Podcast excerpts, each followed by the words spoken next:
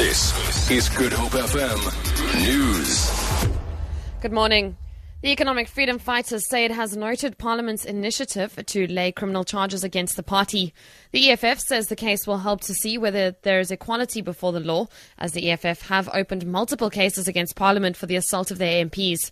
Parliament has opened a case of malicious damage to property against the EFF. Mercedes Besent reports. In a statement released, EFF spokesperson Mbuyiseni Ndlozi says EFF members were beaten up last year, leaving one of its MPs, Renelwe Mashabela, with a broken jaw. He says while a case has been opened with medical certificate evidence, there has not been any police officer who called Mashabela and followed up on a case.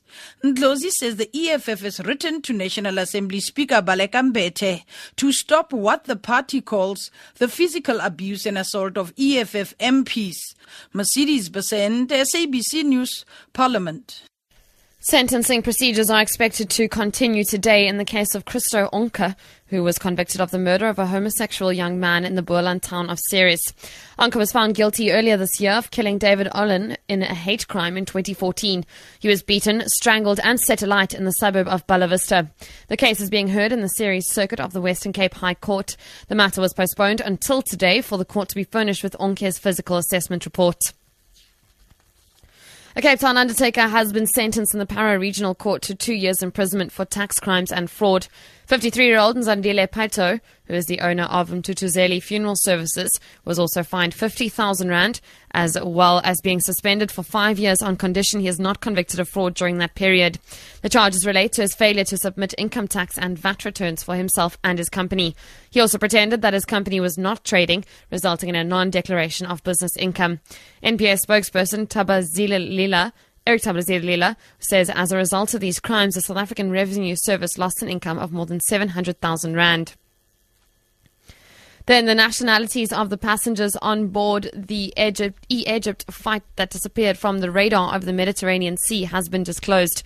There were 30 Egyptians, 15 French, one Briton and one Belgian. Civil aviation authorities believe the Airbus, carrying 56 passengers, including one child, an infant, and 10 crew members on a flight from Paris to Cairo crashed into the sea.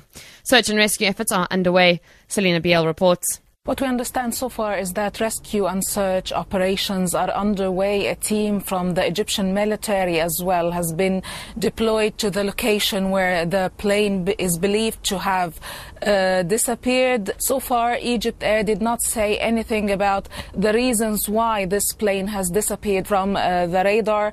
It disappeared about uh, shortly after it entered the Egyptian airspace.